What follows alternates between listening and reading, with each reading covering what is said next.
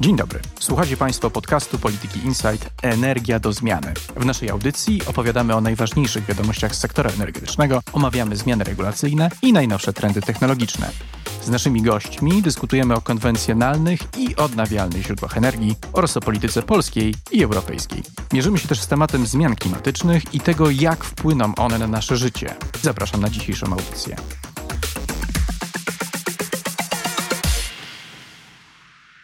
Z Robertem Tomaszewskim rozmawiamy dzisiaj o sytuacji w polskiej grupie energetycznej. Ja nazywam się Karol Tokarczyk. Robert, powiedz mi, co w ogóle w PGE się dzieje i dlaczego rozmawiamy o tej firmie? 19 lutego doszło do zmian w zarządzie grupy. Na jego czele stanął Wojciech Dąbrowski, który zastąpił na tym stanowisku Henryka Baranowskiego.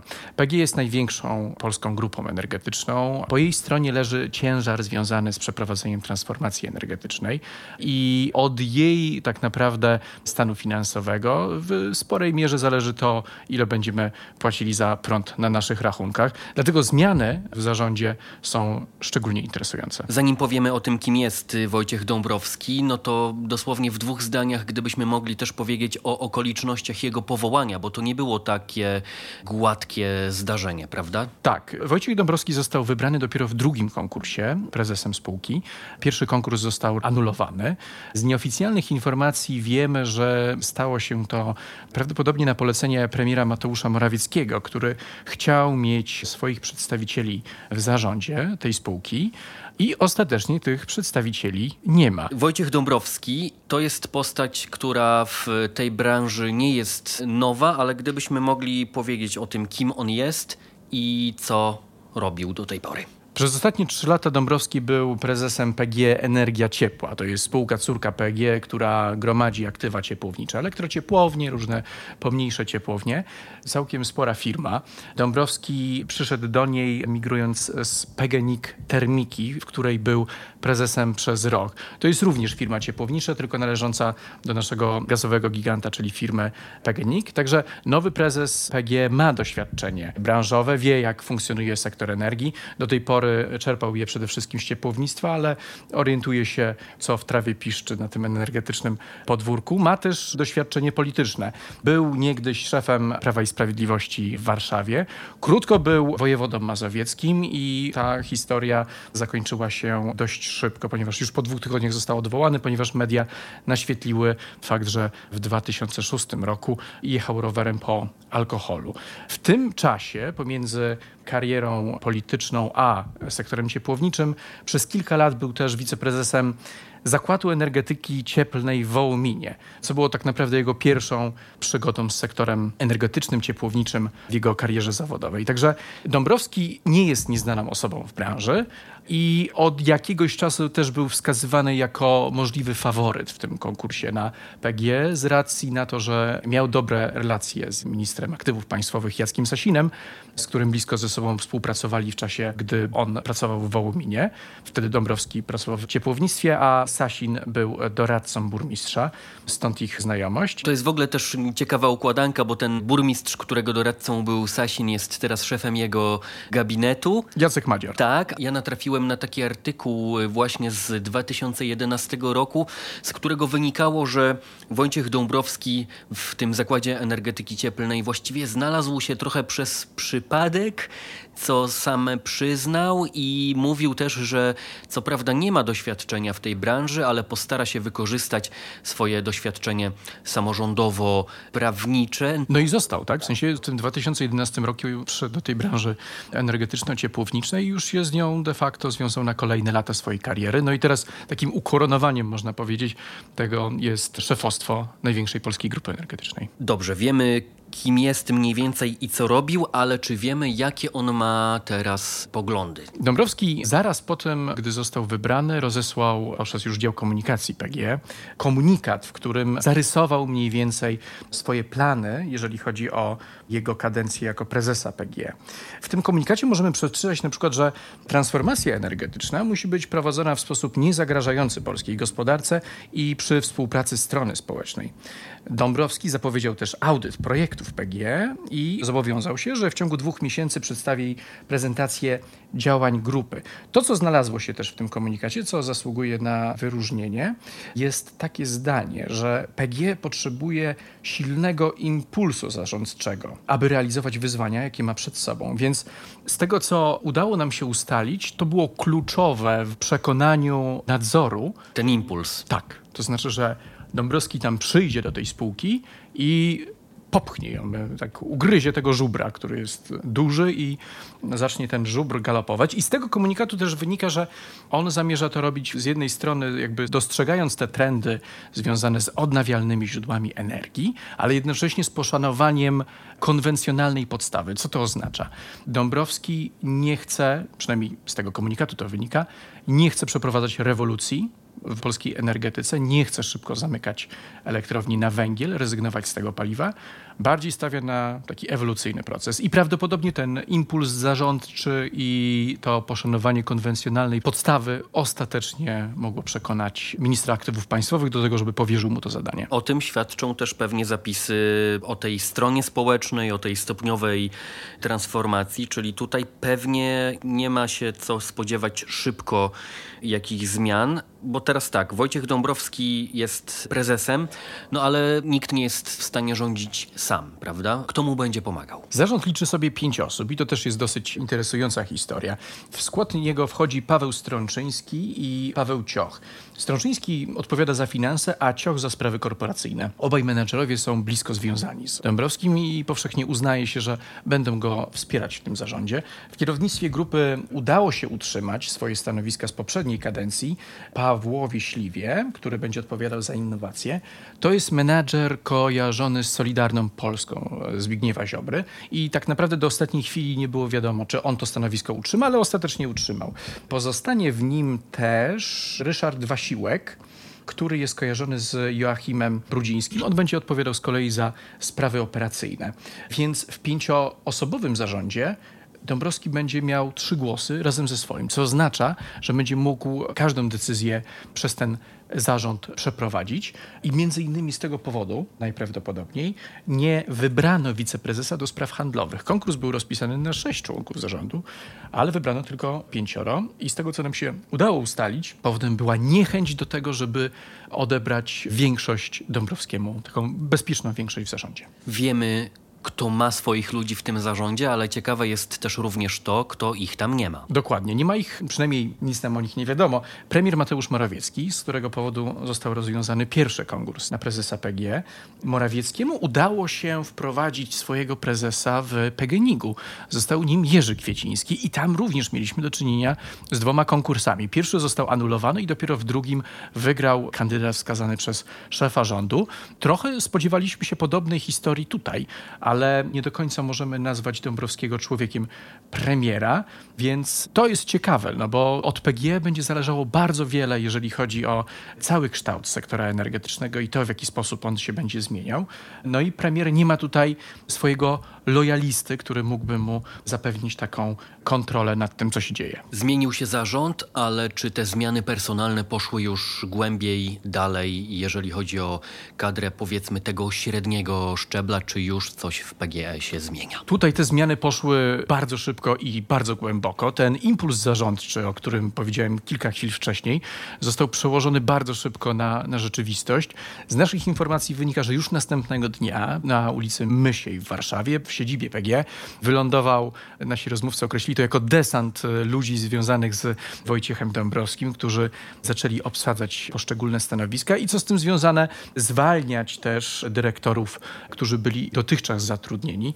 Te zwolnienia były dosyć szerokie i z firmy podchodziły osoby, które były z nią związane od kilku, a nawet kilkunastu lat, więc to nie byli ludzie Dąbrowskiego, ale menadżerowie pracujący tam od 2008, nawet 2005 roku. Więc Dąbrowski postawił na szerokie zmiany personalne i z naszych informacji wynika też, że one będą szły w kierunku zastąpienia większej liczby dyrektorów departamentów dyrektorami wykonawczymi, którzy będą będą mieli też więcej władzy i po prostu więcej do powiedzenia w spółce. Ta centralizacja zarządzania na razie ogranicza się do centrali, do ulicy Mysiej. Ale pamiętajmy, że PGE to nie tylko centrala, to jest też bardzo wiele spółek córek, które są bardzo potężne i mają spory zakres autonomii.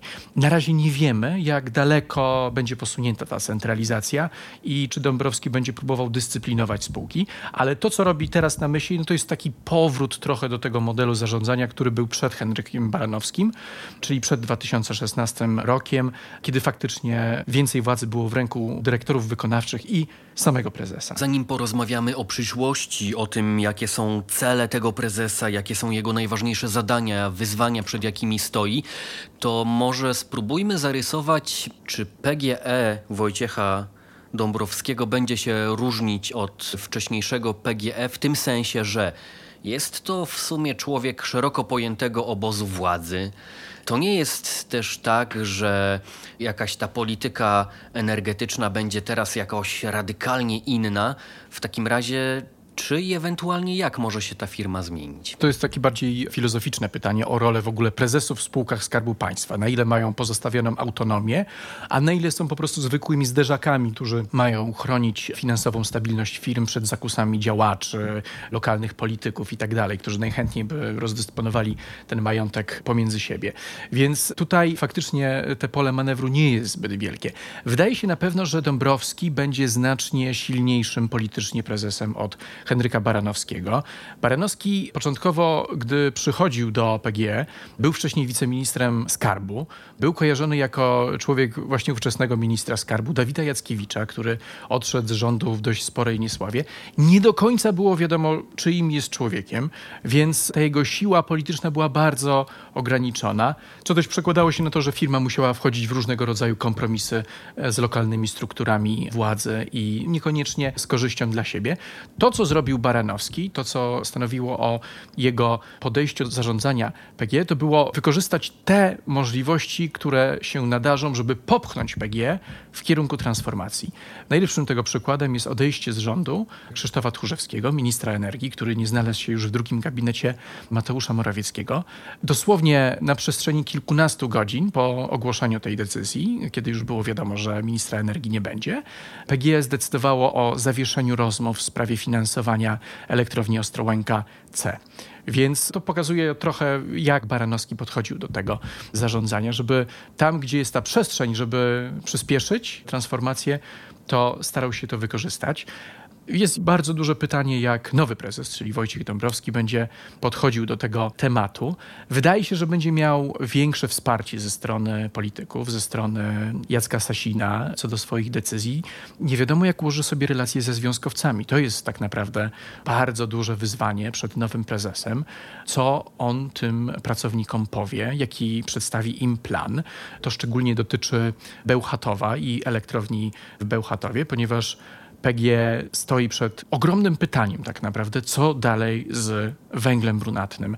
Więc Dąbrowski będzie musiał tą odpowiedź przedstawić związkowcom. To już dosłownie na sam koniec, bo już skoro podjąłeś temat przyszłości, no to jakie są te najważniejsze wyzwania, jakie stoją przed y, Wojciechem Dąbrowskim? O jednym już wspomniałeś. Jakie możemy wskazać inne, pewnie te trochę mniejsze i, i pewnie też te globalne, duże? Jedno zdanie tylko jeszcze do tego węgla brunatnego. To jest oczywiście kwestia odkrywki w Złoczewie. Jej budowa miałaby przedłużyć żywotność elektrowni Bełchatów o kilka, kilkanaście lat, ale wiązałaby się z zainwestowaniem około 15 miliardów złotych w technologię, która jest schyłkowa i która przy obecnych realiach rynkowych nie ma szans utrzymać się na powierzchni. Ale z drugiej strony potrzebujemy mocy w systemie, a bez elektrowni Bełchatów, która jest największą naszą elektrownią, my będziemy mieli potężny problem z zapewnieniem tej stabilności. I z tego zdają sobie doskonale sprawę związkowcy, ale też politycy, którzy nie do końca są pewni, co należy w tej sprawie zrobić. Więc to będzie pierwszy test Wojciecha Dąbrowskiego, jak zamierza podejść do tego tematu, ale warto jakby dodać, że każdy prezes PGE się z tym wyzwaniem w jakimś tam sposób mierzył, ale nie każdy będzie musiał podjąć tą finalną decyzję, a wiele by wskazywało, że Dąbrowski będzie musiał to zrobić. Kolejną rzeczą jest oczywiście kwestia morskich farm wiatrowych, czyli największej obietnicy transformacyjnej PGE. Spółka ma podpisaną wstępną umowę, porozumienie z duńskim Orstedem, które tak określa warunki tego morskiego sojuszu, dzięki czemu obie firmy będą inwestować na Bałtyku. Tutaj jest bardzo jeszcze dużo niewiadomych. Cały czas czekamy na ostateczną wersję ustawy o morskich farmach wiatrowych, jak będzie wyglądał system wsparcia, jak będzie wyglądała ta współpraca z Duńczykami, jak ma wyglądać podział obowiązków i profitów z tych farm, które będą powstawały w połowie tej dekady. To też będzie duży test dla Wojciecha Dąbrowskiego, czy postawi na nich priorytet, czy trochę spowolni ten rozwój, żeby dać większą siłę na przykład innym spółkom w grupie. No i dochodzimy do kolejnej rzeczy, czyli kwestii atomu. PG cały czas jest e, tą spółką, która posiada klucze do tego projektu e, w sensie organizacyjnym, bo tak naprawdę wszystko zależy od polityków. Ale w sytuacji, w której zapadłaby decyzja polityczna o tym, że budujemy atom, a tego nie należy wykluczać, to nad Dąbrowskim będzie leżała odpowiedzialność za to, żeby ten projekt uruchomić. I czwarte, ostatnie wyzwanie to jest oczywiście przyszłość węgla kamiennego. 28 lutego mieliśmy mieć w Warszawie demonstrację górników. Udało się ją powstrzymać rządowi obietnicami podwyżek i one zostały faktycznie zadekretowane o 6%, ale Problem górnictwa węgla kamiennego nie został rozwiązany. Ministerstwo Aktywów Państwowych pracuje obecnie nad planem tego, w jaki sposób można byłoby sprostać temu wyzwaniu. Jednym z elementów tych prac jest namysł nad poprzestawianiem kapitałowym polskich spółek energetycznych i paliwowych, znaczy przetasowaniem aktywów w taki sposób, żeby one efektywniej działały. Na stole jest oczywiście bardzo ryzykowny plan, który pojawia się co jakiś czas, aby łączyć kopalnie węgla z spółkami energetycznymi na co bardzo naciskają górnicy. No i tutaj też od asertywności Dąbrowskiego, choć przede wszystkim oczywiście od Jacka Sasina, będzie zależało to, czy taki plan mógłby zostać postawiony na stole. No to, to stanowiłoby ogromne ryzyko tak naprawdę, żeby energetyka po raz kolejny ratowała kopalnie swoimi środkami finansowymi, szczególnie, że w momencie, w którym obecnie się znajdujemy, coraz liczniej pojawiają się pytania o to, czy sama energetyka nie będzie potrzebowała za chwilę pomocy innych branż. Czego objawem są pewnie też kursy akcji spółek energetycznych na giełdzie i to też jest wielkie wyzwanie, które z pewnością będziemy śledzić zarówno w naszym serwisie, jak i w PI Energy. Robert Tomaszewski, bardzo dziękuję za rozmowę. Dzięki. Co jeszcze powinniście wiedzieć? Poniedziałek minister Michał Górtyka zapowiedział, że w najbliższym czasie resort klimatu przedstawi rozwiązania regulacyjne odblokowujące lokalny wymiar energii. Jako przykład podał klastry i spółdzielnie energetyczne. Zapowiedział też modyfikację projektu ustawy o morskich farmach wiatrowych. Stwierdził, że w ciągu dekady Polska powinna mieć na Bałtyku co najmniej 8 gigawatów mocy w wietrze.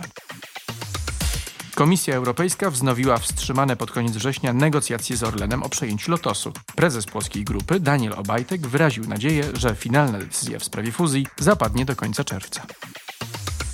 W środę, 4 marca, Komisja Europejska przedstawi projekt prawa klimatycznego, który wdroży cel osiągnięcia neutralności klimatycznej do 2050 roku. Według nieoficjalnych informacji Bruksela chce mieć prawo do podnoszenia celów redukcji emisji gazów cieplarnianych. Zamierza do tego wykorzystać akty delegowane, których państwa europejskie nie mogłyby łatwo podważyć.